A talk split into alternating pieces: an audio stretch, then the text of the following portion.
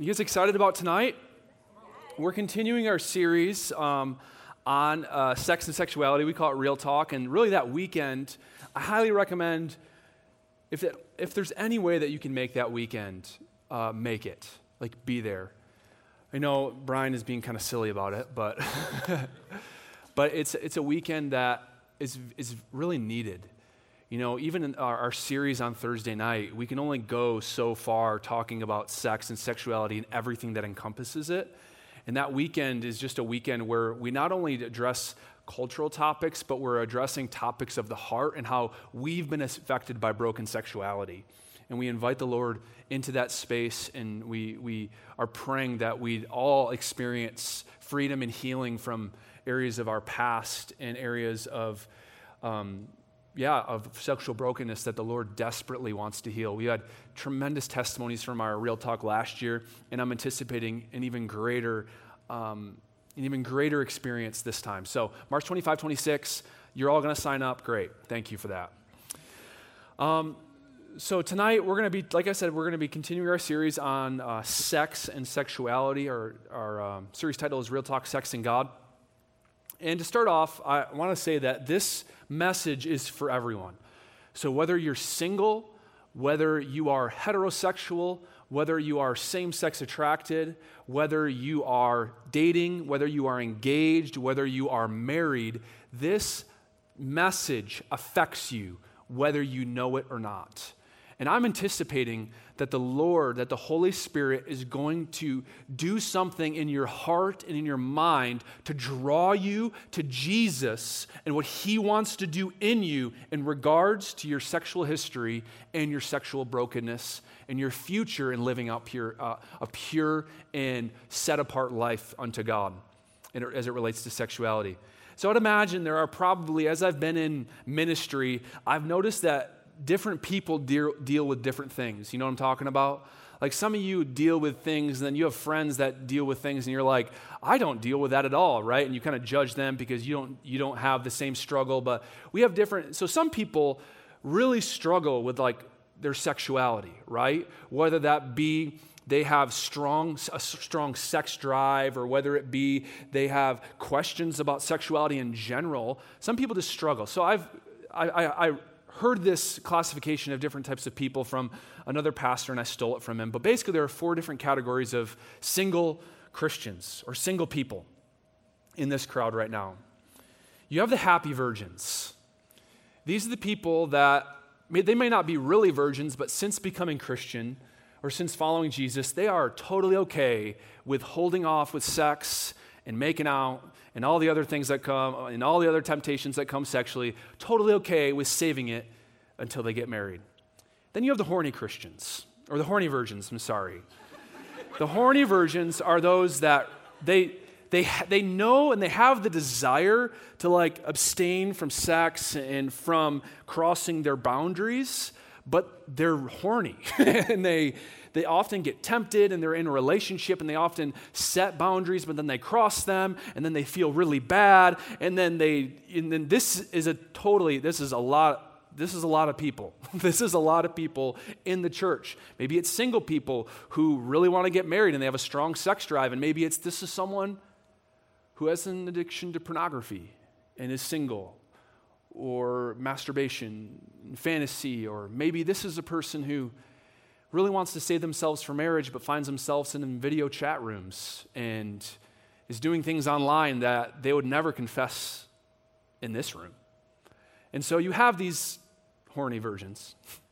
And then you have the people who are stealing third.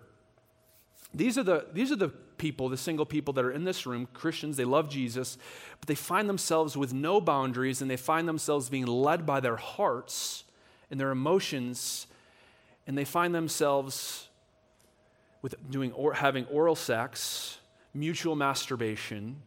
They find themselves crossing lines that they don't admit to, and yet they claim the name of Jesus, and they genuinely do love Jesus, but they are stealing third when it comes to their boundaries and their sexual boundaries. And then you have the full send. These are people who um, don't agree with the biblical framework of of sexual of sexuality and of sex and love they claim to love Jesus and yet they live with a boyfriend or girlfriend they're having sex either with their boyfriend girlfriend fiance or they're having sex with multiple people they're hooking up and they love claim to love Jesus and yet they don't have any boundaries when it comes to sex so these are the four different types of people that I would imagine might be in the room tonight and my message to all of those people is that all of those people have broken sexuality your initial response was, I'm really happy with the happy virgins. You're the good people. You're the, you're the righteous ones, happy virgins. Or maybe the horny virgins, you're like, hey, you're putting up a good fight. But I'm here to actually say that every category of person has broken sexuality. In the church, not, I'm not bashing the church because I don't think it's the church's fault, but our interpretation of the church's teaching is to say, all those, all, all those stealing third and full send people, you are awful people. Get your act together. And maybe you should. But this message is not to tell you to get your act together, but to paint a picture of God's design for sex that might actually motivate you to rethink your boundaries and values around sex and sexuality. Give me a thumbs up if this makes sense. So I'm going to read uh, 1 Corinthians 6 18 through 20. It says, Flee from sexual immorality. Flee, run, sprint away from sexual immorality. Every other, pers- every other sin a person commits is outside the body, but the sexually immoral person sins against his own body. Or do you not know that your body is a temple of the Holy Spirit within you, whom you have from God? You are not your own. For you were bought with a price, so glorify God in your body. So, our bodies and what we do with them are very important. It actually says in this verse that God bought our bodies with the blood of Christ, so we are no longer our own.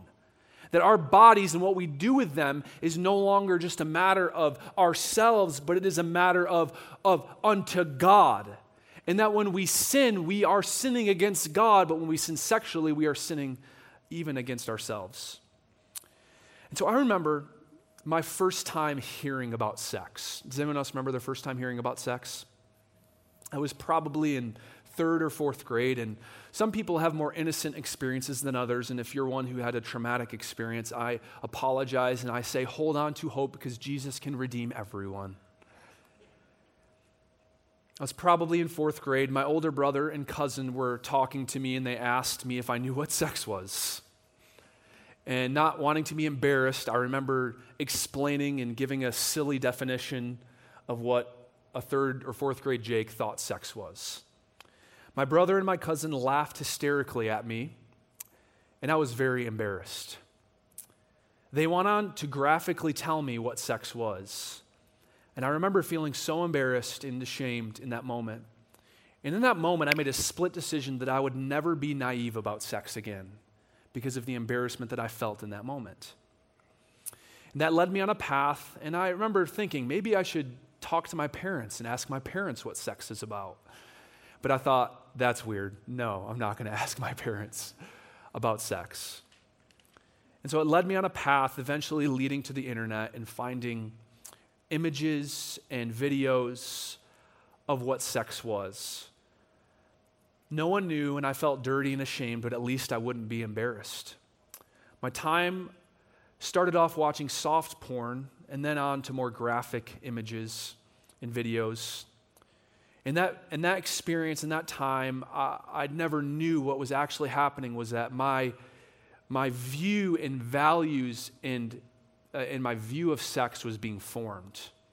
So I was learning things about sex in those moments alone that would carry me through my teenage years. Even though I was taught from the Bible what sex was, this experience that I had seemed to have more of an influence on my subconscious belief of the purpose and the reason for sex. So I was told sex is for marriage, and I thought, okay, I'll wait. And I did. All the while watching porn and masturbating consistently and feeling shame and never telling anyone. But what about these hormones and desires that seem uncontrollable? I just have to wait, I guess. I just have to wait for marriage. And as long as I wait till marriage, I'll be pure. Do you get it? A teenage boy being consumed by culture's perverted view of sex, training my mind, and yet I thought, because I didn't do an act, I was pure. Oh, how I was wrong. and my question to us is where have you learned about sex? Do you know its purpose? Is it just for pleasure? Is it for procreation? Is it for fun and adventure and risk? Or is there a deeper purpose to the act of sex and our sexual drive that maybe we haven't discovered yet? Could that be possible? My next question is Who's been your tutor about sex? Who's been your teacher when it comes to, your, to sex in your views of sexuality? Who's your tutor? Is it Instagram and YouTube and, and music and celebrities and, and movies and TV shows? Who is your tutor? Because we all have one, or we all have many. And what I found is that most people don't have the right tutor. most people have been taught and, and have been shaped by a perversion of what sex is, and they have not grasped the purpose of sex, which leads us to misuse it. My next question is Are your tutors trustworthy? Are those celebrities that we're watching? Are those movies that we're watching? Or is it music that we're listening to? Are those trustworthy sources for what sex is really all about? Or are your tutors just as broken or even more broken than anyone else? And yet we naively listen to their teachings and to their values and to their graphic displays of what sex is, and we take it because it's normal? there is a purpose for sex, guys and gals. And it's found within the scriptures, and it's found ultimately within the person of Jesus even though Jesus never had sex. He was a single man. So, God is the maker of all things, including sex. Like God made sex. I will get to this in a minute. He made it, and He made it with a purpose that was not just pleasure. He made it not just for pleasure, although it is pleasureful. Is that a word? I don't know if that's a word. So I have a when I when I do weddings, when I officiate weddings, we'll always have a like a talk about sex. Okay, so I'll talk about sex with couples as they're preparing to get married, and I and I make this statement that always makes me laugh because it makes them really feel uncomfortable, like, um, and so I I say, oh no, your wedding night, you're gonna have sex. And when you have sex, I just want to warn you that God is not going to have a conversation like this. Hey, Holy Spirit, Jesus, come here. Hey, they're just, they're going to have some time. They're going to, they're going to have sex. So let's just like, let's give them some space because, you know, that's like a private thing. Okay? Let's, okay, okay, okay. Now go ahead, do your thing. We'll be back and it's your wedding night, however long it takes you.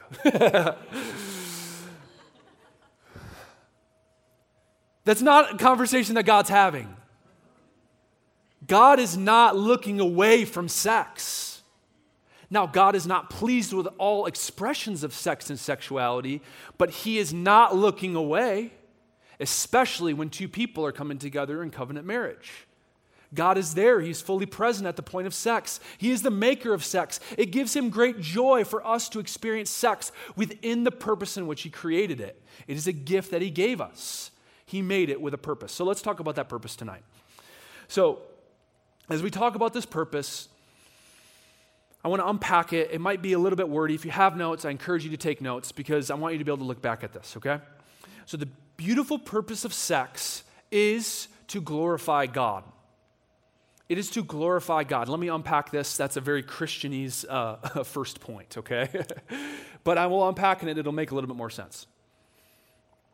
So, Matthew 9, 4, uh, 19, 4 through 7, Jesus is talking and he, was asked about divorce, but he actually gives a teaching on sex and sexuality. He says, He answered, have you not read that he who created them from the beginning made them male and female, and said, Therefore a man shall leave his father and mother and hold fast to his wife, and the two shall become one flesh. So they are no longer two, but one flesh. What therefore God has joined together, let not man separate. You see, here Jesus establishes the purpose and boundaries of sex and marriage. He ties it back to Genesis with its purpose. The two shall become one flesh. Jesus shares the purpose of, of sex within marriage that the two people, the male and the female, shall come together and they will become one. It is intimacy, it is union, it is two becoming one. So he relates it back to Genesis 2, which I'll read now. So the Lord God, this is Adam, he had already made Adam and he was alone. And then you have Eve, who's being created at this point. So the Lord God caused a deep sleep to fall on, upon the man, Adam. And while he slept, took one of his ribs and closed up its place with flesh. And the rib that the Lord God had taken from the man, he made into a woman and brought her to the man. Then the man said, This is this at last is bone of my bones and flesh of my flesh. She shall be called woman, because she was taken out of man. Therefore, a man shall leave his father and his mother and hold fast to his wife, and they shall become one flesh. And the man and his wife were both naked and were not ashamed. Here we see God creating male and female. And notice that Eve was taken out of Adam. And then when they have sex within the covenant marriage, the two, remember, Eve was a part of Adam's size, pulled out, God fashions her into woman, and now them coming together, becoming one through sex.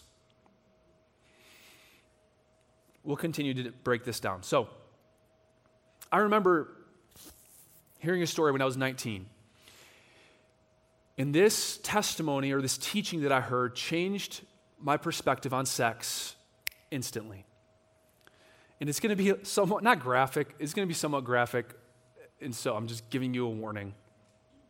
But before Eve was created, Adam was alone. And God said, It's not good for man to be alone. And so he created Eve. In this teaching that this, this pastor gave, he made this statement that really shook me. He said, Adam was not walking around the garden with an erection. Some of you are like, What, did you just really say that? Yes, I did say that. Let me unpack it. What culture has told us is that men are pigs and they ha- are unable to crave their sexual appetite, they're unable to control it. And what this has done is, is, is, is painting men as unable to control themselves. It is, it is filtered into the church where we almost have this view that Adam was walking around, he had sexual needs. God was like, well, we got to allow him to express his sexual needs, so let's create woman. Eve was not created so that Adam could have his sexual needs met, not the purpose.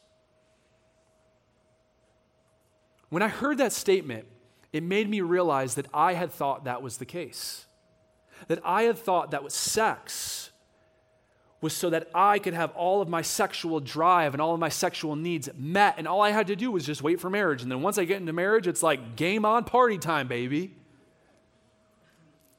And there was no purpose behind it, there were only boundaries. There was no transcendent purpose for why sex was created. It was just wait. And I was able to wait, but most people I, I was able to wait. I still wasn't pure because my mind was clouded with perverse views of sex, objectifying women and, and, and ridiculously perverted thoughts. And yet I claimed to be pure, and it was just, it's so not the case. I, I realized I'd gotten it all wrong. Sex was a destination in order to fill my sexual desires. It was a release from the sexual drive that I had. And so all I was hearing was boundaries. I never understood purpose. And so Adam was made, let me unpack this. Adam was made in the image of God, and so are we. Adam was made in the image of God. Eve was made in the image of God, and so are we. What is a part of that image? 1 John 4 says, God is love. So Adam was made in the image of love. He was made in the image of love. And because love is self sacrificial, the reason, or one of the reasons Eve was created, was so that Adam would have somebody to love, to lay down his life for, because Jesus is the expression of what love is, which is self sacrificial. It is laying down my life for someone else. And so, in order for Adam to clearly represent the image of God, he had to have someone in order to lay down his life unto. Is this making sense? So it wasn't to fulfill sexual needs, it was actually an avenue in which Adam could self sacrificially love in order to cover the earth, to subdue it, and to glorify God. And sex was an avenue in which Adam and Eve, or humanity, can be connected, or two people in marriage can be connected spirit, soul, and body. Sex was a gift given to us within the covenant of marriage that the two become one during sex. And it has this, sex has this really crazy um, effect on our brains chemically. So, like, right, science is showing us that when, when you have sex, right, there's a chemical that's released in your brain and it actually is a bonding chemical agent that releases in both partners or both people's brains and it actually connects you to that person like a sear coming on your hand giving leaving an, a, a, an eternal impact on your or imprint on your skin. It's just like I took a hot rod and, and put it in the flames, and I came and I, and I pinned it to your back, and they would, the, the, the effects of that would be forever. So it is when you have sex with someone, and God designed it that way so that you would be connected, united, unionized with one person for life, so that you would have the motivation and the connection to self sacrificially love that person till death do you part so that the world would see that Christians, that followers of Jesus, have a love towards their spouses and their families that is unseen in the world. This is the purpose for sex, so that people can look and see Christ in our marriages through self sacrificial love. And sex is the avenue in which God has designed us to be unionized and find intimacy with our spouse. So, yes, there is pleasure. there are such a thing as orgasms. Yes, it is enjoyable, else everybody wouldn't be doing it. But there is a transcendent purpose that the devil is actively seeking to destroy because he knows its power. There, it is the devil, I'm convinced it is the devil's top five at least priority to destroy your, uh, your thinking and your theology and your belief of the purpose of sex. There's nothing more that he wants than to get you to think that sex is casual and that it is not holy.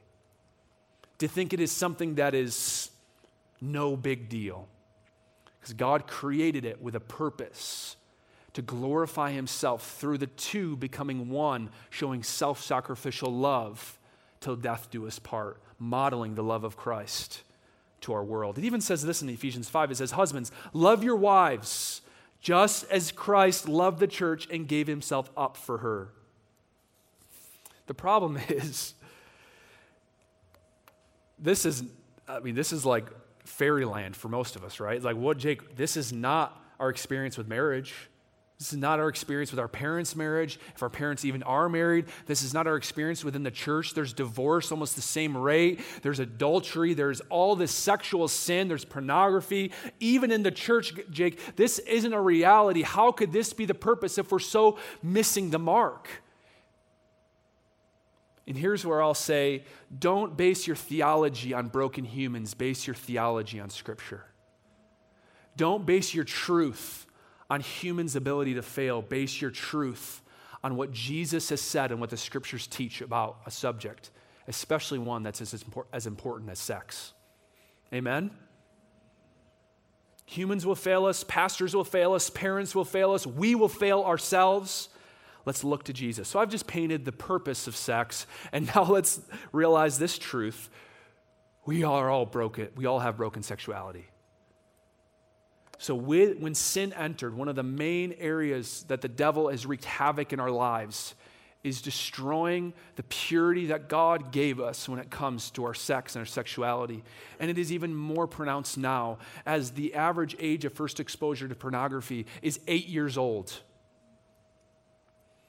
So, our culture is bombarding us with sexual messages and, and sexual images and sexual videos, and it is very hard. And so, it's left us, much like myself, learning about sex from the internet we all have a broken sexuality, even if we've never had sex.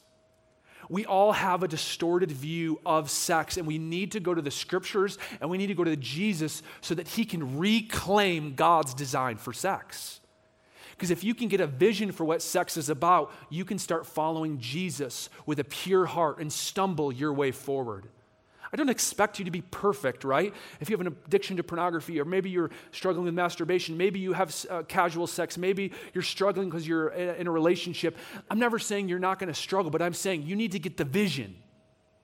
You need to get the value, the priority that God has for sex. And then you need to go to God and realize, I am broken my view of sexuality. I've been tutored by the wrong teacher. I've been taught by the wrong guy or the wrong gal. And God, I need to see the truth.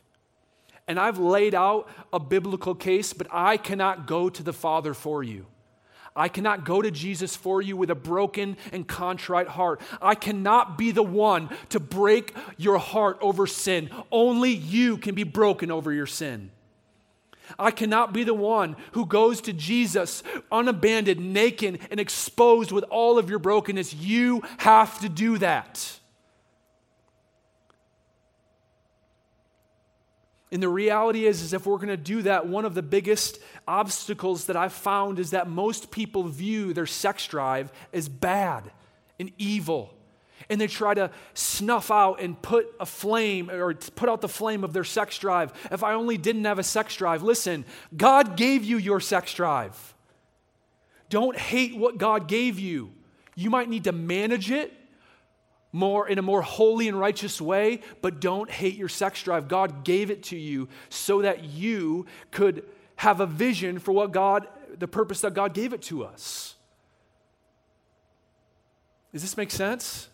There, there, there, is a, there is a perspective among, among specifically Christians who are pursuing holiness in their sexuality that they hate themselves for their sexual sin.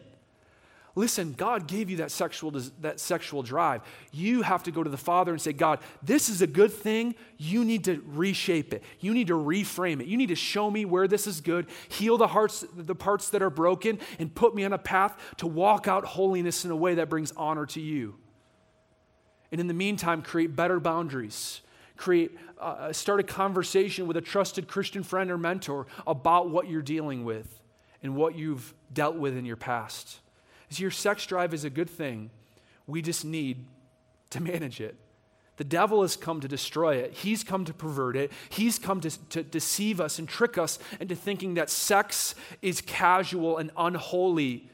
And it is, it is, it is just normal. But sex is set apart. It is designed for a man and a woman in marriage to be unionized and in, have intimacy, naked and unashamed, every part of me given to every part of you, till death do us part. The safety and trust and security and intimacy. And as we do that, and we love one another sacrificially in the, within marriage, God is glorified. So a lot of people here are single. So it can be like, you're just telling me I have to wait? Yes. But I'm telling you, get a vision. Because once you get vision for the purpose, God has a holy and powerful supernatural way to give you grace to walk out holiness. He has a way to, change or renew your mind to the scriptural, to the scriptural standard and to heal your heart from broke, the brokenness that we have experienced and to help us walk forward in holiness. Listen, I'm convinced that this group is called to radically live out purity in a way that will revolutionize our families, revolutionize our college campuses. If we do not get sex right, the world will never care what we have to say.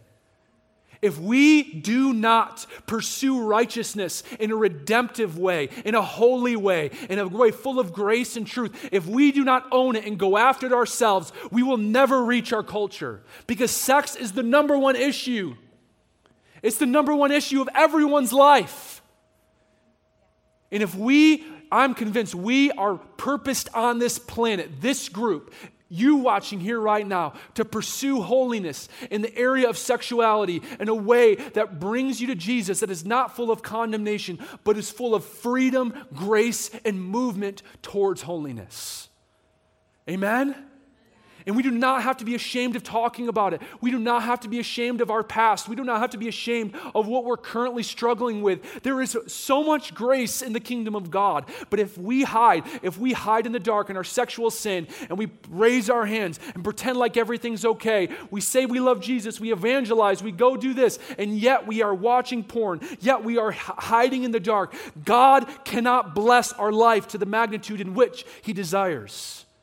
We must come to the open. We don't have to be perfect, but we must come to the light as He's in the light. All this brokenness that we have, it's not culture, right? Yeah, culture's messed up. We got to own ourselves first, right? We got to deal with it. We got to deal with our home first before we deal with anyone else. It's led to so much pain that the church has solutions for.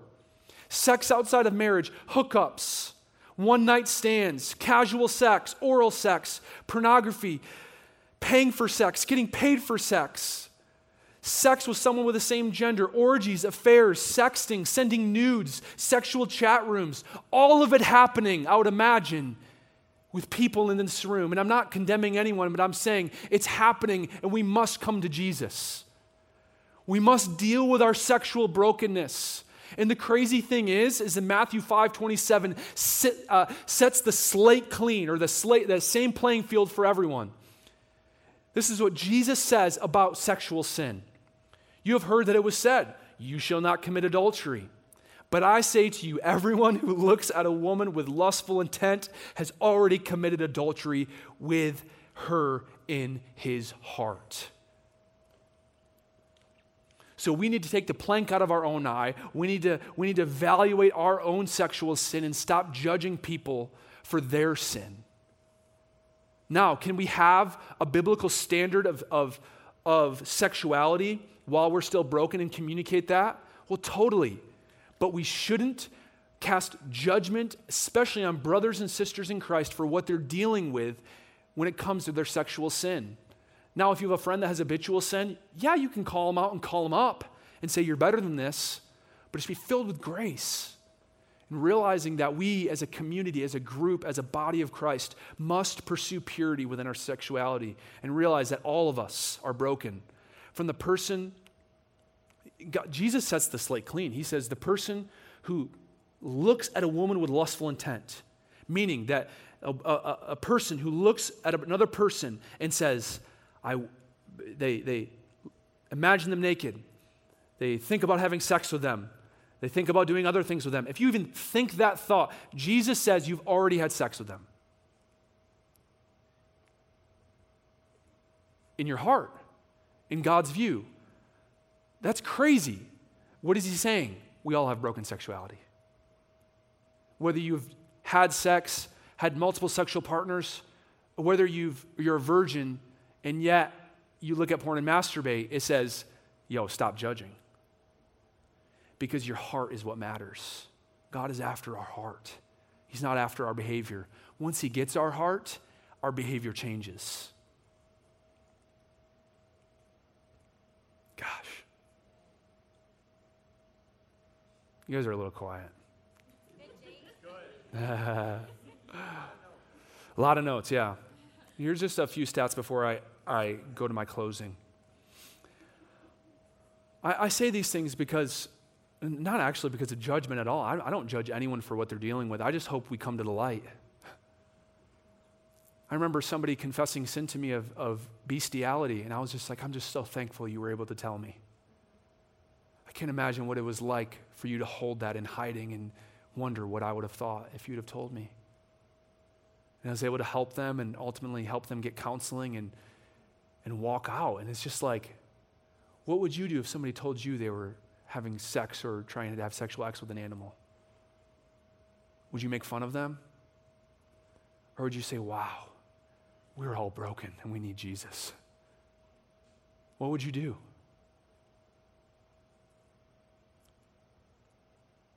It seems that our reality is nowhere close to God's design. Doesn't it? But now we have a vision. Now we as a community, as a group, can run towards Jesus. All of our brokenness, and we can run towards Him together.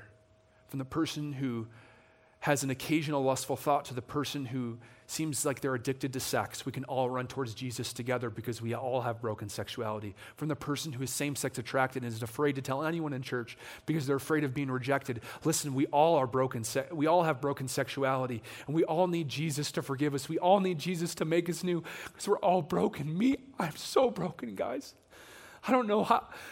And I said, I'm just so thankful He's done a work in my life to free me. I was so self righteous, and yet God saved me from my self righteousness and my, and my perverse mind. Because He showed me a vision what sex was really about. And that was all about giving glory to Him. It was all about bringing glory to His kingdom. It was all about me learning to love my wife, but even more than that, love my world to love my sisters in Christ who once I objectified by, by looking at their bodies, now I say, You're my sister. You see, He's changed all things. So now it's not about me, it's all about glory and laying down my life for the sake of the world around me. This is the purpose of sex. This is the purpose that it, that it exists in within the covenant of marriage. And our world and the devil seeks to pervert that design. I am a testimony and I know others in this room can testify that with Christ, anything is possible. That with Christ, your broken sexuality, your sexual addictions can be healed. I am here to testify with dozens of other people in this room that you can be free, that you can be pure, and that nothing is impossible for Jesus for those who come to his feet, for those who come to him and those who will humble themselves and say, I refuse to be the master of my sexuality from this point on. I will, I will relinquish my authority and my ownership. And I, God, my body and my sexuality is yours because I was bought with a price. He can do it. He has done it. I want to end with this story. Oh, I'll end with this statement and then this story. Jesus can make all things new. Yes, even our sexual sin and brokenness. Sorry, there we go. Luke 7, I'm going to end with a story from Luke 7. And I, I, uh, that's the passage. I'm just going to read it to you. And I want you to actually just close your eyes with me.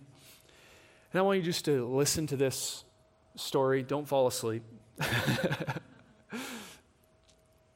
I'll call you out if you fall asleep. I can tell. I'm kidding. I won't do that. Unless it's Trevor, then I would do it. Trevor, don't fall asleep.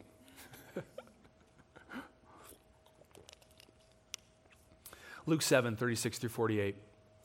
One of the Pharisees asked Jesus to, or one of the Pharisees asked Jesus to eat with him. And he went into the Pharisee's house and reclined at a table. And behold, a woman of the city who was a sinner Scholars tell us that she was most likely a prostitute. When she learned he was reclining at a table in the Pharisee's house, the woman brought an alabaster flask of ointment. And standing behind him at his feet, weeping, she began to wet his feet with her tears and wipe them with the hair of, the hair of her head, and kissed his feet and anointed them with the ointment. Now, when the Pharisees who had invited him saw this, he said to himself, If this man were a prophet, he would have known who, what, who and what sort of woman this is who is touching him, for she is a sinner. She is a prostitute. And Jesus answering said to him, Simon, I have something to say to you. And, he answered, Say it, teacher. A certain moneylender had two debtors. One owed 500 denarii and the other 50. When they could not repay, he canceled the debt of both. Now, which of them will love him more? Simon answered, The one, I suppose, for whom he canceled the larger debt. And he said to him, You have judged rightly. Then turning toward the woman, he said to Simon, Do you see this woman? I entered your house. You gave me no water for my feet, but she has wet my feet with her tears and wiped them with her hair. You gave me no kiss. From the time I came in, she has not ceased to kiss my feet. You did not anoint my head with oil, but she has anointed my feet with ointment. Therefore, I tell you, her sins, which are many, are forgiven. For she loved much. But he who is forgiven little loves little. And he said to her, Your sins are forgiven, woman. Then those who were at the table with him began to say among themselves, Who is this who even forgives sins? And he said to the woman, Your faith has saved you. Go in peace. Keep your eyes closed, please.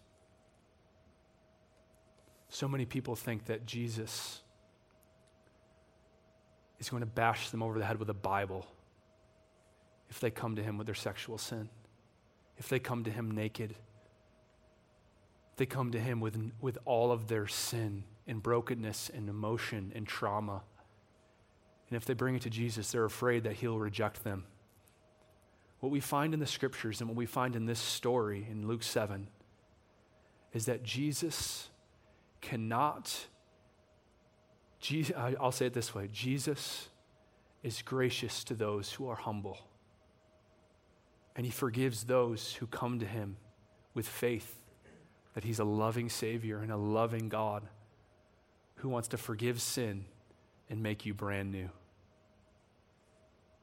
Jesus can make us brand new friends, broken sexuality and all, but we have to come to him. We have to fall to his feet. We can't just come to him. We must fall to our feet. We must anoint his feet with oil. We must, we must cry at his feet, not because we're afraid, but because of how good and kind he is. That even though we were sinners, he still died for us. Even though we've spit in his face and we've told him, God will never watch porn again. I'm going to stop having sex. We've made all these empty promises and we kick ourselves in the feet and we, and we, we hate ourselves for it. And yet Jesus doesn't hate us for it. He says, Just come to my feet and I will forgive you. And when you fall again, come to my feet and I will forgive you and I will make you a new creation. I will make you a new creation. Learn from me. Let me teach you who you really are and what this thing of sex is all about. And watch Jesus completely heal you and put you on a new path. With everyone's eyes still closed, I'd like to give an invitation for, for people to get right with God. Maybe you're in the room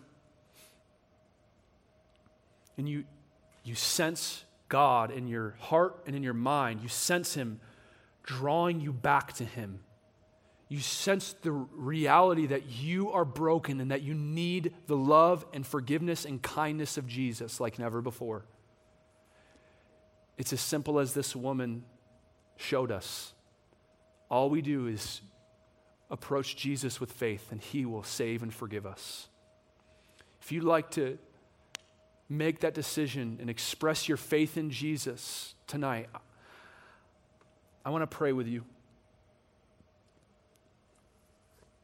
I'm not going to ask you to raise your hand. You just know who you are. And I just want you to pray this prayer after me. Say, Heavenly Father, Thank you for being so kind.